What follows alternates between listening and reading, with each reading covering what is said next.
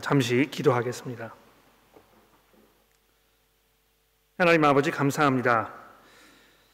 아, 이제 저희가 아, 출애굽기서 7장에서 11장의 말씀을 돌아보려고 하는데 아, 하나님의 도움과 인도하심이 필요하오니 저희들 그냥 내버려 두지 마시고 주의 성령께서 저희들 함께 하셔서 이 시간 우리가 집중하게 하시며 또 그 말씀을 들었을 때에 저의 마음 가운데 믿음과 순종으로 우리가 반응하는 성숙한 그리스도인의 모습을 배울 수 있도록 도와주시기를 예수 그리스도의 이름으로 간절히 기도합니다. 아멘. 오늘 아침에는 하나님을 알면 우리에게 어떤 일이 벌어지겠는가? 하나님을 알면 우리에게 어떤 일이 벌어지겠는가라는 문제를 생각해 보려고 합니다. 아, 여러분 그 빈칸 채우기를 한번 해 보시겠습니까? 하나님을 알면 알수록 점점점점 그 뒤에 있는 이 빈칸을 여러분이 채우셔야 하는 것입니다. 어떻게 되겠습니까? 우리가 하나님을 알게 되면 알게 될수록 우리에게 어떤 일들이 벌어질까요? 우리가 어떻게 되겠습니까? 그 빈칸 채우기를 한번 해 보면 아주 다양한 그런 답들이 나올 것입니다. 아, 근데 그 답을 크게 세 가지로 나누어 볼 수 있을 것 같아요. 우선 하나님을 알게 되면 알게 될수록 얼마나 좋은 일들이 우리 삶 속에 일어났는지에 대한 대답이 아마 있을 것입니다. 내가 하나님을 알게 되면 알게 될수록 더욱 기쁘다. 더욱 마음이 평안하다. 하나님을 알게 되면 알게 될수록 삶이 더욱 풍성해졌다. 자신감이 생긴다. 삶의 방향이 확실하여졌다. 아, 이렇게 대답하시는 분들이 아마 있지 않을까 생각합니다. 실질적으로 삶의 경험을 통해서 우러나는 어떤 그 신앙 고백을 여러분들이 하고 계시는 것일 것입니다. 하나님을 알게 된 이후로 삶이 변화되어서 죄와 방황의 시간들이 끝나고 혼란과 이 불안의 그림자가 거두어지는 새로운 삶을 시작하게 되는 아마 이런 경험들을 아마 여러분들이 금방 머릿속에 떠오르게 되지 않을까 생각합니다. 내가 하나님을 알게 되면 알게 될수록 이런 좋은 일들이 내 삶 속에 일어나게 되었다. 이렇게 답을 하는 것입니다. 그러나 이에 반해서 두 번째로 어떤 사람들은 하나님을 알게 되면 알게 될수록 자신에게 주어진 어떤 그 책임과 사명에 대한 아, 이런 답을 떠올리실지도 모르겠습니다. 하나님을 알게 되면 알게 될수록 어, 내가 더 겸손하게 살아야 되겠다는 그 사명감을 느낀다. 내가 더욱 경건하게 살아야 되겠다. 내가 더욱 찬송을 해야 되겠다. 내가 더욱 섬기는 삶을 살아야 되겠다. 이런 그 자기 자신의 어떤 그 사명과 책임감에 대한 이런 그 답이 떠오르는 것입니다. 아, 이런 답이 떠오르는 것이 너무 당연하다고 생각을 합니다. 하나님을 더욱 깊이 알아가는 것은 어떤 그 단순한 지식을 쌓아가는 아, 이런 것이 아니고 하나님에 대한 인격적인 반응을 통해서 하나님과 올바른 관계를 맺어 가야 하는 것이기 때문에 하나님께서 원하시는 모습으로 변해 가야 하는 그 책임이 따라오는 것이 너무 당연하다는 것이죠. 하나님을 알게 되면 알게 될수록 내가 점점 점점 더 하나님의 그 기대에 하나님의 마음에 적응하고 순응해 나가야 되겠다 이런 생각을 하게 되는 것이 너무 당연하지 않습니까? 오랜 신앙생활을 통해서 하나님에 대해서 전보다 더 많이 알고 이해하게 되었는데도 불구하고 나에게 아무런 감흥이 없거나 내 삶에 아무런 변한 것이 없거나 또는 그 어떠한 사명감도 내가 느끼지 못한다면 무엇인가 대단히 잘못된 것이 분명합니다. 혹시 이 자리에 그렇게 느끼시는 분들이 계시다면 아, 여러분은 무엇인가 조치를 취하셔야 할 것입니다. 한 번의 그 중요한 기회를 놓치지 말고 오늘 그 누구에겐가 여러분의 이러한 어려움을 나누고 이 상황을 개선하기 위한 첫 걸음을 내디디셔야 할 것입니다. 뭐 저를 찾아오셔도 좋고 여러분께서 평소에 친하게 지내시는 분에게 아, 말씀하셔도 좋습니다. 지금 내가 이런 상황에 있다. 이렇게 솔직히 이야기하고 내가 어떻게 하면 좋겠느냐 이렇게 마음을 여시는 것이 굉장히 중요할 것입니다. 교회가 그래서 있는 건 아니겠습니까? 아 근데 여기 세 번째 에, 또 답이 있을 것 같아요. 아마 신앙생활을 오래 하신 분들은 쉽게 지나칠 수 있는 그런 답이라고 생각을 하는데 그것은 바로 이것입니다. 내가 하나님을 알게 되면 알게 될수록 하나님을 믿는다는 것이 더욱 더더욱 어처구니 없게 느껴진다. 어떻게 사람들은 제정신을 가지고 하나님이 계신다는 이런 어처구니 없는 생각을 하게 될까 이 고개를 설레설레 흔들게 되는 것입니다. 성경을 읽으면 읽을수록 그 내용이 정말 더 점점 점점 더 모순적이 되어가고 하나님을 믿는다는 사람을 보게 되면 아, 그 사람들을 알게 되면 알게 될수록 더더욱 그 사람들이 위선적으로 보이는 그래서 결국 하나님에 대하여 알면 알수록 더더욱 마음이 하나님으로부터 돌아서는 아마 이런 사람들도 혹시 이 자리에 계시지 않을까 이렇게 생각을 해 봅니다. 오늘 본문 말씀은 하나님을 알면 알수록 어떤 일이 벌어지는가, 어떤 책임이 요구되는가에 대해서 가장 중요한 것 한 가지를 우리에게 말씀하여 줍니다. 물론 여러분 나름대로 경험에 근거해서 이미 답을 하셨을 것이고 또그 아, 답들이 매우 타당한 답들일 것입니다만 오늘 본문이 우리에게 가르쳐 주려고 하는 것은 그 모든 답들 중에서 가장 중요한 것 성경이 우리에게 이 가르쳐 주려고 하는 하나님을 알게 되었을 때 우리가 가져야 할 가장 중요한 이것이 무엇인가를 우리에게 말씀해 주려고 하는 것입니다. 아, 그 답을 이제 찾기 위해서 우리가 이 본문을 살펴보도록 합시다. 아, 이미 짐작을 하셨겠습니다만 오늘 본문 말씀이 아, 무려 다섯 장이나 되기 때문에 제가 이것을 다 읽을 힘도 없고 또 시간도 없고 이미 아마 여러분들이 본문을 읽어 오셨을 것이라고 제가 전제를 하고 보다 집중할 필요가 있다고 생각되는 부분들을 중심으로 풀어가려고 생각을 합니다. 아, 중요한 것은 설교를 들으신 후에 여러분이 집에 돌아가셔서 아, 제 설교의 내용을 이 본문 말씀을 잘 비추어 보시면서 제가 드린 말씀이 맞는가를 확인해 보시는 것입니다.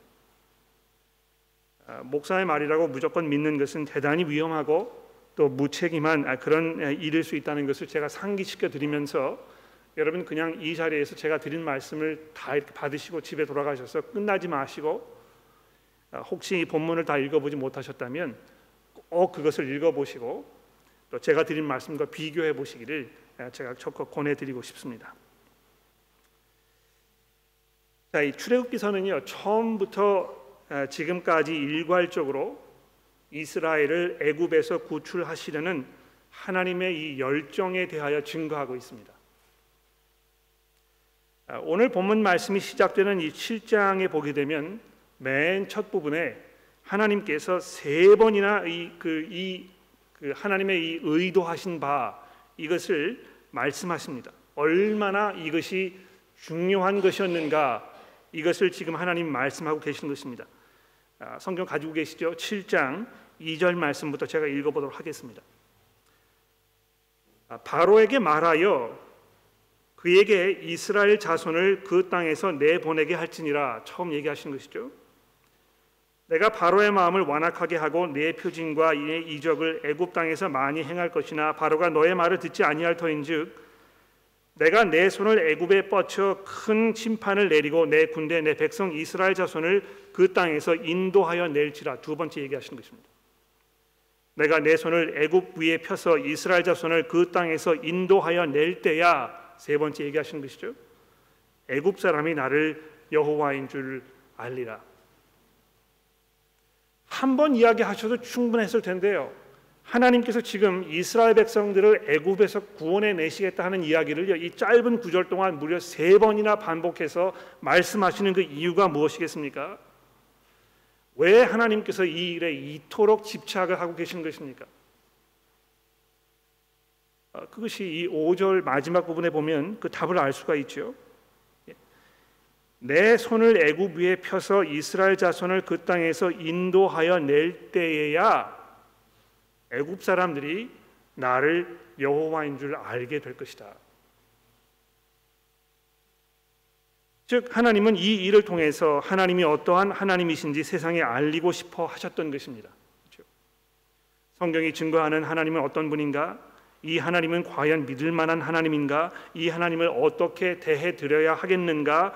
이 하나님을 향한 믿음을 갖게 되면 어떤 일이 나에 벌어지겠는가 이 모든 문제에 대한 답은 하나님께서 이스라엘 백성들을 구출해 내시는 이 사건을 통해서 얻게 된다는 것입니다.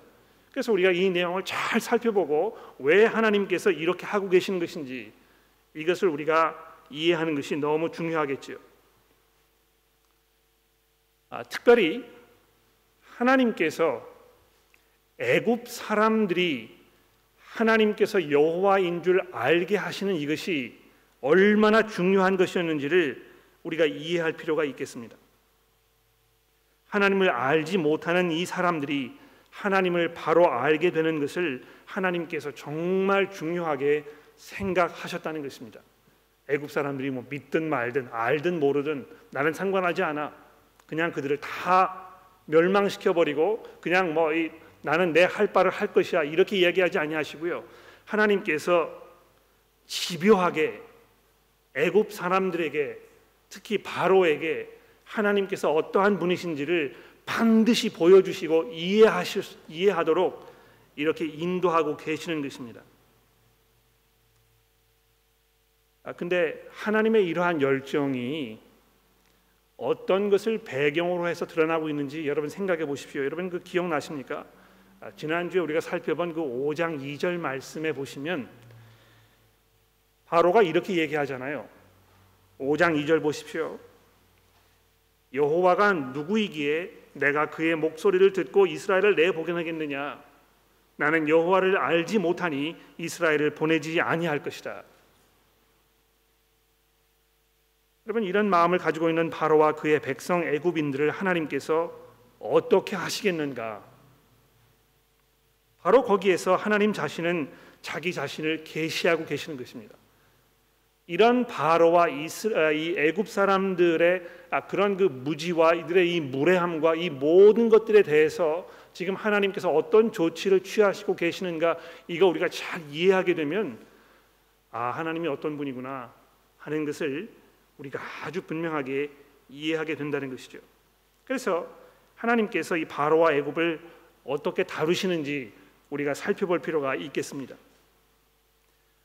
하나님께서 열 가지나 되는 재앙을 애굽에 쏟아 부으신 그 이유가 바로 거기에 있는 것입니다. 자 그러면 이제 그 열 가지 재앙을 우리가 낱낱이 살펴봐야 될 텐데 시간이 충분하지 않기 때문에 그렇게 하기가 좀 어렵습니다. 그래서 이 열 가지 재앙이 시작되기 이전에 벌어졌던 한 가지 사건, 즉 그 7장 마지막 부분에 있는 내용을 우리가 잠시 살펴보아야 되겠지요.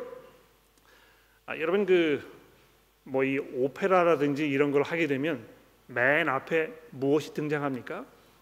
뭐라 그러죠? 그 앞부분을 서곡이라고 이제 그러잖아요. 그렇죠? 그 서곡을 우리가 딱 듣게 되면 아, 이 오페라 나머지 부분의 내용이 이제 어떻게 될 것이구나. 아, 이런 거를 조금 짐작을 할 수 있게 되는 것입니다. 그래서 열 가지 재앙이 시작되기 이전에 이 벌어진 사건을 통해서 나머지 부분이 이제 뭘 이해하게 될 것인지를 우리에게 암시해 주는 이런 부분이 여기에 이제 삽입이 되어 있습니다. 한번 볼까요? 7장 8절 말씀을 보십시오. 여호와께서 모세와 아론에게 말씀하여 이르시되 바로가 너희에게 이르기를 너희는 이적을 보이라 하거든 너는 아론에게 말하기를 너의 지팡이를 들어서 바로 앞에 던지라 하라. 그것이 뱀이 되리라. 모세와 아론이 바로에게 가서 여호와께 명령하신 대로 행하여 아론이 바로와 그 신하 앞에서 지팡이를 던지니 뱀이 된지라. 바로도 현인들과 마술사들을 부르매 그 애굽 요술사들도 그들의 요술로 그와 같이 행하되 각 사람이 지팡이를 던져 뱀이 되었으나 아론의 지팡이가 그들의 지팡이를 삼키니라 그러나 바로의 마음이 완악하여 그들의 말을 듣지 아니하니 여호와의 말씀과 같더라. 자 이제 언뜻 보면 그냥 이 신기하게만 들리는 그런 내용입니다. 현대 과학으로는 설명할 수 없는 이 소설과 같은 내용이 여기 소개되고 있습니다만 하나님께서 지팡이를 뱀이 되게 하셨다는 말은 우리가 좀 주목해 볼 필요가 있습니다. 지팡이가 뱀이 되었다 하는 것이 말도 되지 않는 이야기처럼 우리가 생각될 수 있겠지요. 그러나 하나님께서 아무것도 없는 상태에서 이 온 우주를 끌어내신 창조해 내신 그런 하나님이시라면 지팡이 하나로 뱀을 만드신 이것이 그렇게 이상하거나 말도 되지 않는 이런 일은 아닐 것입니다. 근데 왜 하필이면 뱀이었을까요? 우리는 이미 성경을 통해서 이 뱀이라는 존재와 상당히 친숙해 있습니다. 그렇죠? 에덴 동산에서 이미 뱀이라는 존재가 등장해서 하나님의 모든 피조물들을 이 저주의 구렁텅이로 몰아넣는 일을 우리가 상기할 수 있겠죠. 그걸 기억해 보면 약간 이제 마음이 긴장이 되는 것입니다. 근데 주목할 만한 점은요. 이 뱀이라는 단어가 성경에서 아주 특별한 의미로 여러 번 사용되고 있습니다. 특히 이 에스겔서 29장 3절에 보면 이런 내용이 여러분 뭐 찾아보지 않으셔도 되겠습니다. 제가 읽어 드릴 테니까 기록만 해 두셨다가 나중에 집에 돌아가셔서 찾아보십시오. 에스겔서 29장 3절입니다. 주 여호와께서 이와 같이 말씀하시되 애굽의 바로 왕이여 내가 너를 대적하노라. 아, 너는 자기 강들 가운데에서 누, 아, 너는 자기의 강들 가운데 누운 큰 악어라. 스스로 이르기를 나의 이 강은 내 것이라. 내가 나를 위하여 만들었다 하는도다. 아, 이렇게 에스겔 선지자가 아, 애굽의 바로 왕을 향해서 이야기하였습니다. 여기 그 큰 악어라 이렇게 이제 그 개역 개정에 번역되어 있는 이 단어가 아, 지금 이 출애굽기서에 등장하는 그 뱀이라는 단어와 같은 단어입니다. 아, 왜이 출애굽기서에서는 뱀이라고 번역을 하였고 또 여기 에스겔서에서는 큰 악어라고 이렇게 번역을 했는지는 저도 잘 모르겠습니다. 번역하시는 분들이 나름대로 생각이 있었기 때문에 그렇게 했겠죠. 그런데 이 같은 단어라는 것이죠. 근데 이 단어가요. 그냥 아, 이 단순한 어떤 그 뱀을 얘기하지 아니하고 어떤 그 거대한 용과 같은 존재 아마 그래서 여기 이제 그 이 큰 악어라 이렇게 번역을 했던 것 같아요. 영어 성경에 보시면 그 ESV 성경에는 이 부분을 Great Dragon 큰 용이라 이렇게 번역해 놓은 것을 우리가 볼 수 있습니다. 바로 왕이요 마치 거대한 용과 같은 여러분 용 하면 또 생각나시죠? 우리가 이 요한계시록에서 이미 용에 대해서 이야기를 들어보지 않았습니까? 하나님을 대적하는 이 사탄을 대, 이, 그 상징하는 거대한 권세를 가지고 있는 이런 존재를 말하는 것입니다. 그렇죠? 그래서 이 하나님께서 아론의 지팡이로 뱀을 만든 것이 결코 우연이 아니라는 것입니다. 바로의 귀에 몹시 거슬리는 그 사실을 말씀하시려고 하나님께서 일부러 그렇게 하신 것입니다. 바로가 당시 최강국의 최고의 권력자로 전 세계를 쥐고 호령하는 그런 사람이었을지 모르지만 그는 결국 하나님의 손아귀 안에 쥐어져 있는 붙잡힌 존재였을 뿐이라는 것입니다. 애굽의 술사들이 만든 뱀이 아론의 지팡이가 변하여 나타난 뱀에게 잡혀 먹었을 때 그 속에 담겨 있는 이 강렬한 메시지를 아, 그 바로가 알아차리고 이것을 귀담아 들었어야 했을 텐데요. 그렇게 하지 못한 것입니다. 아무리 강력한 힘을 가지고 있다고 하더라도 하나님의 권세 아래서 무용지물이 되어 볼 것이라는 이런 강렬한 메시지가 이 안에 담겨 있었던 것입니다. 그러나 바로가 그것을 보고 어떻게 했습니까? 그의 무지 가운데에서 하나님 예견하신 대로 오히려 마음을 더욱 독하게 먹고 하나님을 대적해야 되겠다고 다짐했다는 것입니다. 그래서 이 성경 전체가 그렇듯이요. 이 출애굽기서 그리고 특별히 이제 우리가 보게 될 이 열 가지 재앙은 하나님을 대적하는 일이 얼마나 어리석고 부질없는 일인가를 우리에게 알려줍니다. 특히 이 7장 8절에서 13절의 이 사건은요. 앞으로 열 가지 재앙을 통해서 바로가 배우게 될 이 중요한 교훈을 미리 그가 지금 맛보고 있는 것입니다. 하나님은 우리가 대적해서 싸울 수 있는 그런 분이 아니라는 것입니다. 그분의 말씀을 무시하고 자기 마음대로 살아도 괜찮은 그런 분이 아니라는 것입니다. 하나님께서 애굽에 쏟아부으신 이 열 가지 재앙 속에서 하나님의 그 하나님 되심 즉 그분의 그 위엄과 그분의 권세와 그 능력을 보면서 그분을 대적하지 말아야 되겠다는 그것이 얼마나 어처구니 없는 일인가를 우리는 이제 분명하게 보게 될 것입니다. 아, 이열 가지 내용이 너무 방대하기 때문에 또 우리에게 주어진 시간이 한정되어 있기 때문에 여러분의 이해를 돕기 위해서 제가 주보에다가 도표를 두 가지를 마련해 드렸습니다. 아, 이거를 보시게 되면은 아마 열 가지 재앙에 대한 아, 그 포괄적인 어떤 이해를 가지시는데 좀 도움이 될 거라고 생각이 되는데요. 우선 이 열 가지 재앙들이 하나님의 이 권세에 대하여 우리에게 분명하게 말씀하고 있다는 것입니다. 아, 제가 이제 그 첫 번째 도표에 이거를 보여드렸는데 아, 열 가지 중에 처음 아홉 가지가요 세 가지씩 세 묶음으로 되어 있습니다.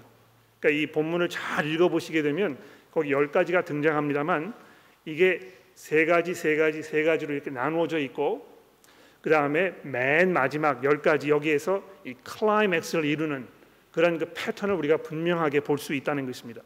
그러니까 여기 보시게 되면 처음 그 시리즈 세 번째 보시면 아, 피해 재앙이 내렸을 때 하나님께서 미리 경고하셨습니다. 또 개구리의 재앙이 왔을 때도 이미 경고하셨습니다. 미리. 그러나 이 첫 번째 시리즈의 마지막인 이 세 번째 재앙이 왔을 때는 경고가 없습니다. 그래서 경고하시고 경고하시고 경고 없이 재앙을 쏟아부으시는 이 패턴이요. 아, 이열 가지 재앙 내내 반복되고 있다는 것입니다. 또 아, 하나님께서 언제 이 경고를 하셨는가 이거 보게 되면 처음에는 아침에 바로를 찾아가서 바로에게 이야기해라 아, 이런 그 말씀이 세 번 등장을 하는데 그 나머지 부분에는 그것이 발견되지 않는 아주 분명한 패턴이 여기에 기록이 되어 있다는 것입니다. 또 하나님께서 누구를 통해서 이 재앙을 지금 이, 이 애굽에 쏟아붓고 계시는가 이거 살펴보시게 되면 처음 세 개는 아론을 통해서 마지막 세 개는 모세를 통해서 이렇게 하고 계시는 것을 우리가 볼 수 있습니다. 이렇게 보게 되면 분명히 이 아홉 가지 재앙이 그냥 뭐 두서 없이 이렇게 그냥 막 나열되어 있는 것이 아니고 세 가지, 세 가지, 세 가지씩 딱 이렇게 묶어 가지고 우리에게 지금 전달되고 있다는 것입니다. 더 나아가서 두 번째 그 도표를 보시게 되면은요, 이 열 가지 재앙이 그냥 무작위로 막 이렇게 쏟아지는 것이 아니고요. 하나님께서 그 바로의 반응을 보시고 정도에 맞게 절제해 가시면서 내리시는 재앙이라는 것을 우리에게 보여줍니다. 아, 여러분이 뭐 이 그 우리가 이제 이걸 다 읽어 내려가야 아마 그게 분명하게 될 텐데 그렇게 할 수 없기 때문에 제가 이 한 가지 예만 들어서 여러분에게 좀 설명을 드려보도록 할게요. 여러분 그 7장 20절의 말씀을 잠깐 보십시오. 자 여기 보시면 이 첫 번째 재앙, 이 나일강이 이제 피가 되는 이 재앙 사건을 우리에게 설명하고 있는데, 자 여기 보시면 모세와 아론이 여호와께 명령하신 대로 행하여 바로와 그의 신하와 목전에서 지팡이를 들어 나일강을 치니 그 물이 다 피로 변하고 이스라엘 나일강의 고기가 죽고 그 물에서는 악취가 나니 애굽 사람들이 나일강 물을 마시지 못하며 애굽 온 땅은 피가 있으나 애굽 요술사들도 자기들의 요술로 그와 같이 행함으로 바로의 마음이 완악하여 그들의 말을 듣지 아니하니 여호와의 말씀과 같더라. 바로가 돌이켜 궁으로 들어가고 그의 일에 관심을 가지지도 아니하였고 애굽 사람들은 나일강 물을 마실 수 없으므로 나일강가를 두루 파서 마실 물을 구하였더라. 자, 이 첫 번째 재앙을 이렇게 설명하고 있습니다. 여기 주목할 게 몇 가지가 있겠죠. 무엇입니까? 첫째로 애굽의 요술사들도 그렇게 할 수 있었다는 것입니다. 두 번째로 그랬기 때문에 어떻게 되었습니까? 바로가 23절에 보시면 돌이켜 궁으로 들어가고 그 일에 관심도 가지지 아니하였다. 이거 뭐 별로 대수롭지 않은 일이라고 생각했다는 것입니다. 실제로 이런 그 어려운 일이 벌어졌습니다만 애굽 사람들이 자기 나름대로 해결책을 찾을 수가 있었다는 것입니다. 그렇죠? 나일 강을 두루 아, 파서 그 마실 물을 자기들이 구하는 이런 그 장면으로 첫 번째 재앙이 끝나고 있습니다. 자, 근데 아, 앞으로 그 파스포드를 하셔가지고요. 8장으로 넘어가 보십시오. 8장 21절에 보시게 되면 이제 그 두 번째 시리즈의 첫 번째 재앙인 이 파리의 재앙에 대해서 이야기합니다. 21절 말씀을 보실까요? 내가 만일 내 백성을 보내지 아니하면 내가 너와 내 신하와 내 백성과 내 집들의 파리를 보내리니 애굽 사람들의 집집에 파리 때가 가득할 것이며 그들이 사는 땅에도 그러하리라. 그 날에 나는 내 백성이 거주하는 고센 땅을 구별하여 그곳에는 파리가 없게 하리니 이로 말미암아 이 땅에서 내가 여호와인 줄을 내가 알게 될 것이라. 내가 내 백성과 내 백성 사이를 구별하리니 내일 이 표징이 있으리라 하셨다 하라 하시고 여호와께서 그와 같이 하시니 무수한 파리가 바로의 궁과 그의 신하의 집과 애굽 온 땅에 이르니 파리로 말미암아 그 땅이 황폐하였더라. 자 여기 보시게 되면요, 이 첫 번 시리즈에 있던 그 사건과는 이 정도가 다른, 그 차원이 다른 이런 그 재앙이 쏟아진 것을 볼 수 있습니다. 그 땅이 황폐하여졌더라. 더 이상 이 애굽 사람들이 자기 나름대로의 어떤 해결책을 찾을 수 없는 그래서 이 속수무책으로 당할 수밖에 없는 이런 일이 벌어졌다는 것입니다. 더군다나 여기 보시게 되면 처음으로 하나님께서 이스라엘 사람들과 애굽 사람들을 구별하셔 가지고요. 애굽 사람들은 이 고생을 하게 하시지만 이스라엘 사람들은 보호하시는 이런 장면이 이제 등장이 됩니다. 내가 내 백성과 네 백성을 구별할 것이다. 아, 처음 세 가지 방법을 통해서 바로에게 말씀하셨지만 그가 듣지 않으니까 하나님께서 한 단계 높이셔 가지고 그래 그러면 내가 다음 단계로 넘어가서 내가 어떤 하나님인지 너에게 보여줄 것이다. 이렇게 말씀하고 계신 것입니다. 또 앞으로 좀 넘어가 볼까요? 이 세 번째 시리즈의 이 첫 번 재앙인 이 우박 일곱 번째 재앙 그것을 보십시오. 9장 아, 23절에 있는 말씀입니다.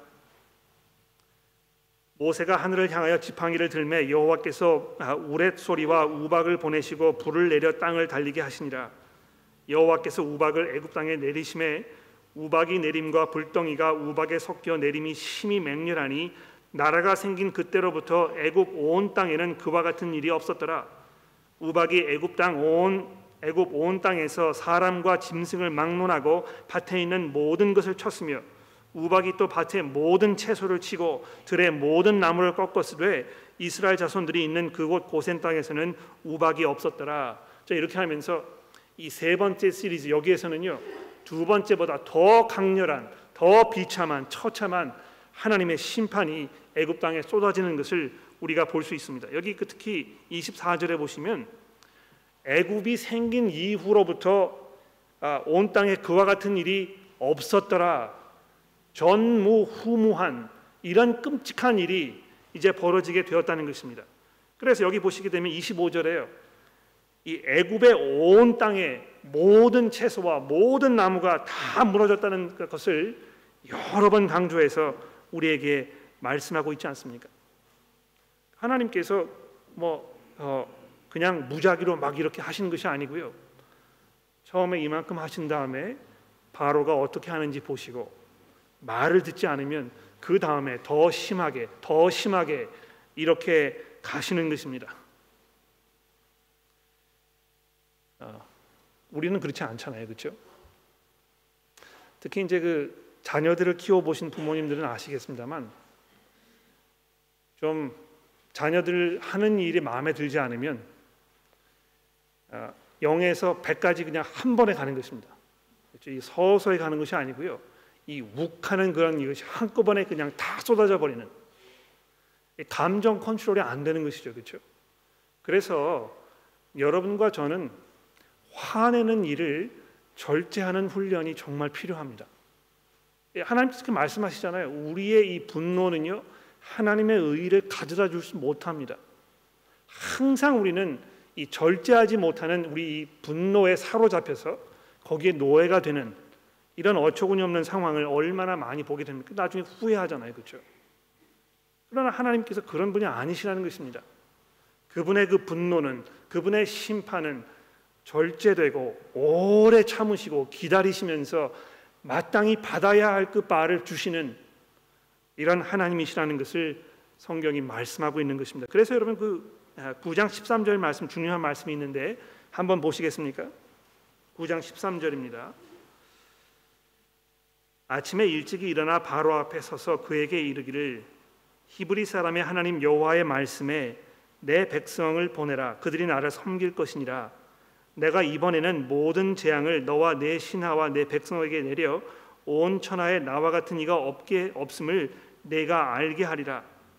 내가 손을 펴서 돌림병으로 너와 내 백성을 쳤더라면 내가 세상에서 끊어졌을 것이나 내가 너를 세웠음은 나의 능력을 내게 보이고 내 이름이 온 천하에 전파되게 하려 하였음이니라. 여러분 여기 하나님 하시는 말씀 들리십니까? 이 열 가지나 되는 이것을 과정을 거치지 아니하시고요. 그냥 한 번에 애굽 사람들을 아, 단칼에 심판하실 수도 있었을 것입니다. 내가 돌림병으로 너희를 쳤으면 너희가 이 땅에서 끊어져 버렸을 것이다. 그러나 그렇게 하지 아니하고 내가 끝까지 너희를 참으면서 열 번의 기회를 주는 이것은 무엇입니까? 16절에 내가 너를 세웠으면 내 능력을 내게 보이고 내 이름이 온 천하에 전파되게 하려 함이라. 바로 여기에 이 하나님의 심판의 역설적인 면이 있는 것입니다. 하나님께서요 이 세상을 심판하시면서 그것을 통하여 하나님께서 얼마나 자비로우신 분인가, 얼마나 정의로우신 분인가, 그분께서 얼마나 사람들을 극률히 여기시는 하나님이신가, 오래 참으시는 하나님이신가, 그분의 그 영광과 그분의 은혜를 이 사건들을 통해서 지금 사람들에게 보여주고 계신 것입니다. 한 번에 정리하지 아니하시고 기다려 주시는 참아 주시는 그 하나님인 것입니다. 그래서 아, 이열 가지 재앙은 하나님의 그 권세와 하나님의 그 능력에 대하여 우리에게 말씀하고 있습니다. 동시에 하나님의 그 극률하심 아홉 번이나 재앙을 거두시는 바로의 아, 그런 그 아, 설익은 회개 이 모습에 하나님께서 기회를 또 다시 주시는 그런 하나님이신 것입니다. 하나님께서는 모든 사람들이 구원에 이르기를 원하신다는 것입니다.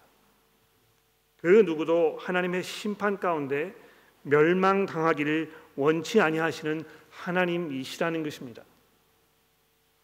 여러분 그 아, 이미 비슷한 사건이 창세기에도 있었잖아요. 그렇죠? 예, 아브라함이요. 소돔과 고모라 땅을 바라보면서 하나님에게 몇 번이나 간구하지 않습니까? 하나님 그 땅에 50명의 선한 사람이 있으면 그래도 그 사람들 멸하시겠습니까? 계속 이 하나님과 협상을 벌이면서 다섯 명까지 내려갔잖아요. 그런데도 하나님께서 아브라함의 그 이야기를 다 들어주시는 것입니다.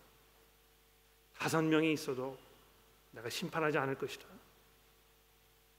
얼마나 하나님께서 오래 참으시는 분이십니까? 여러분과 저와는 얼마나 다른 분입니까? 마치 뚝배기가 깨지는 것처럼 한꺼번에 다 쏟아부으시는 그런 분이 아니시고요. 오래 참으시고 기다려 주시고 기회를 주시고 회개할 수 있도록 이 길을 열어 주시는 그런 하나님이시라는 것입니다. 그러나 바로의 그 모습을 보십시오. 우리가 그 히브리서의 말씀을 공부할 때에 여러분 기억나시는지 모르겠습니다. 히브리서 3장 13절 말씀에 보시면 이런 말씀이 있잖아요. 히브리서 3장 13절입니다. 제가 12절부터 읽어 드릴게요. 형제들아 너희는 삼가 혹시 너희 중에 누가 믿지 아니하는 악한 마음을 품고 살아계신 하나님께서 떨어질까 조심할 것이요 오직 오늘이라 일컫는 동안에 매일 피차 권면하여 너희 중에 누구든지 죄의 유혹으로 완고하게 되지 않도록 하라. 아, 제가 이 설교할 때도 이제 말씀을 드렸는데 여기 그 죄의 유혹으로부터 완고하게 되지 말라 하는 이 마지막 부분이 무슨 말입니까? 죄의 이 속임수에 넘어가지 말라는 것입니다. 여러분 이 죄를 짓는 이 일은요. 여러분과 저를 굉장히 혼란스럽게 합니다. 무슨 말이냐 하면 내가 지금 짓고 있는 이 죄가 그렇게 대수롭지 않은 일이야. 하나님께서 이것을 그렇게 대, 그 중요하게 생각하지 않으실 것이야. 내가 이렇게 해도 뭐 큰 어떤 그 잘못된 일이 벌어지지 않을 것이야. 이번에 내가 넘어갈 수 있어. 다음번에 잘하면 되지. 이런 식으로 죄가요. 여러분과 저의 마음을 굉장히 혼란스럽게 한다는 것입니다. 자꾸 우리가 거기 넘어가거든요. 이번만, 이번만. 그런데 그렇게 하면 할수록 어떻게 되는 것입니까? 점점 우리의 마음이 굳어지는 것입니다. 어느 시점에선가는요, 이 돌이킬 수가 없게 되는 것입니다. 제가 얼마 전에 그 아, 길을 가다가요, 아, 이집 짓는 분이 이 콘크리트 칠을 하는 거 제가 본 적이 있어요. 제가 거기 가만히 서 가지고 그분이 하시는 일 이렇게 지켜봤는데요. 아, 그 콘크리트를 분 다음에 이제 그걸 딱 이렇게 판판하게 닦지 않습니까? 근데 닦고 나가지고 개가 한 마리가 거기 올라가가지고 발자국을 다 내놨어요. 근데 어, 콘크리트를 친 다음에 시간이 오래 지나지 않으면 이게 굳어지지 않았기 때문에 얼마든지 이 고치는 게 가능하거든요. 그렇지 않습니까? 그런데 어, 그렇게 하고 나서 뭐 1시간, 2시간, 3시간이 흐른 다음에 와서 그걸 봤을 때 이게 고쳐지겠습니까? 그렇지 않는 거죠. 굳어져 버립니다. 이 죄의 유혹이라는 것이 바로 그런 것이거든요. 바로가요 하나님의 그 극률하심과 그분의 오래 참으심과 이런 것을 보면서 회개하는 마음이 들은 것처럼 보였던 경우가 이 본문에 여러 번 등장하지 않습니까? 그러나 죄의 유혹, 죄의 그 속임수 이것은요 이번만 넘어가지. 이렇게 해도 괜찮을 것이야. 이렇게 생각하도록 자꾸 우리를 유혹하는 것입니다. 그리고 그것이 반복되다 보면 어느 순간에선가는 돌이킬 수 없는 그 지점에 이른다는 것을 우리가 기억할 필요가 있습니다. 이 죄의 속임수는요, 여러분과 저로 하여금 제한적 순종을 하도록 만듭니다. 아마 이 자리에서 그 누구도 나는 하나님이 뭐라고 말씀하시든지 그 말을 듣지 않을 것이야. 이렇게 이야기하시는 분들은 없을 것입니다. 그러나 이런 분들은 아마 많이 있을 거예요. 그거는 내가 못한다. 그것만큼은 내가 할 수 없다. 굉장히 제한적이거든요. 내가 이 득과 실을 따져 보니까 이렇게 하면 내게 엄청난 손해가 있을 것 같아요. 하나님께서 그렇게 말씀하시는 하셨지만 내가 그것을 알지만 내가 그것만큼은 하지 않을 것이다. 이 죄의 속임수에 넘어가 있는 것입니다. 바로가 그러한 그 모습을 우리에게 적나라하게 보여주고 있습니다. 네 번째로 오늘 본문 말씀은 하나님의 심판에 관한 아주 불편한 그 진실 한 가지를 우리에게 말씀해 주고 있습니다. 제가 뭐 이미 말씀드렸습니다만 하나님의 이 심판이요 사람들의 마음의 정도에 따라서 그 강도가 점점 점점 심해지고 있다는 것입니다. 여러분 그 로마서의 말씀에 보시게 되면 이런 말씀이 있지 않습니까? 사람들이 하나님을 하나님으로 여기지 아니하고 자기 멋대로 살려고 하니까 하나님께서 그들을 거기에 내버려 두셨더라. 그래서 그들로 하여금 자기 멋대로 살도록 하셨더라. 이런 소름 끼치는 말씀이 있습니다. 하나님께서는요, 여러분과 제가 세상 사람들이 원하는 것, 그것을 그대로 주시는 그런 하나님이시라는 것입니다. 바로 거기에 하나님의 정의가 있습니다. 하나님 이거 너무하는 거 아닙니까?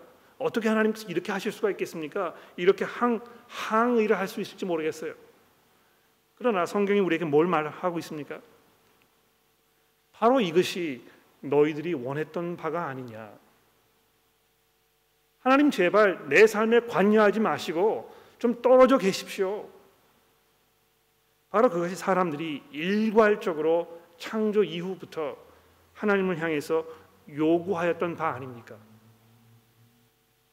그런데 하나님께서 그러면 잠시 동안 그렇게 사는 것이 얼마나 비참한 일인지 한번 경험해 보라고 거기에 우리를 넘겨 주시는 그런 하나님이시라는 것입니다.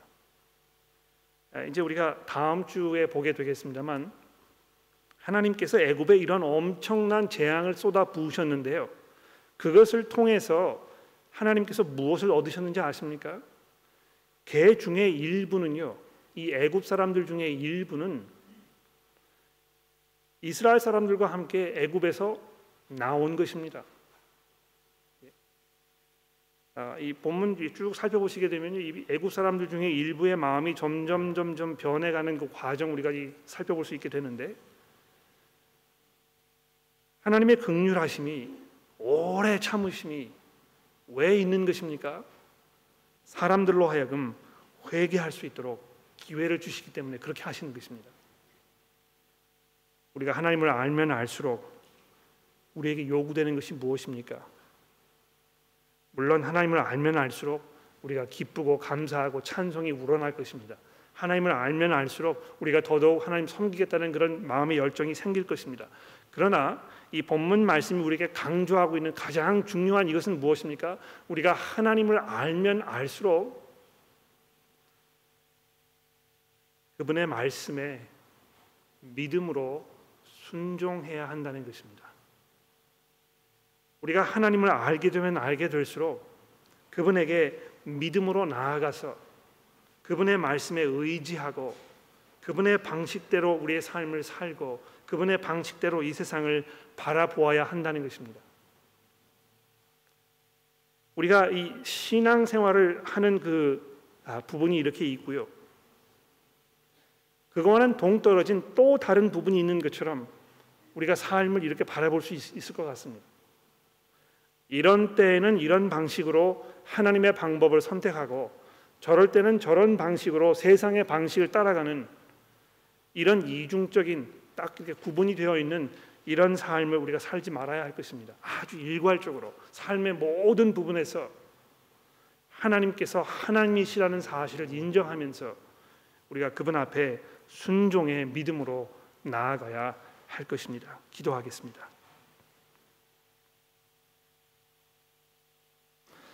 하나님 아버지 바로의 또 온 애굽 사람들의 그 강팍한 마음을 우리가 이 시간 다시 한번 돌아봅니다. 그들의 그 어리석음 이것이 얼마나 끔찍한 결과를 가져왔는지에 대해서 우리가 돌아봅니다.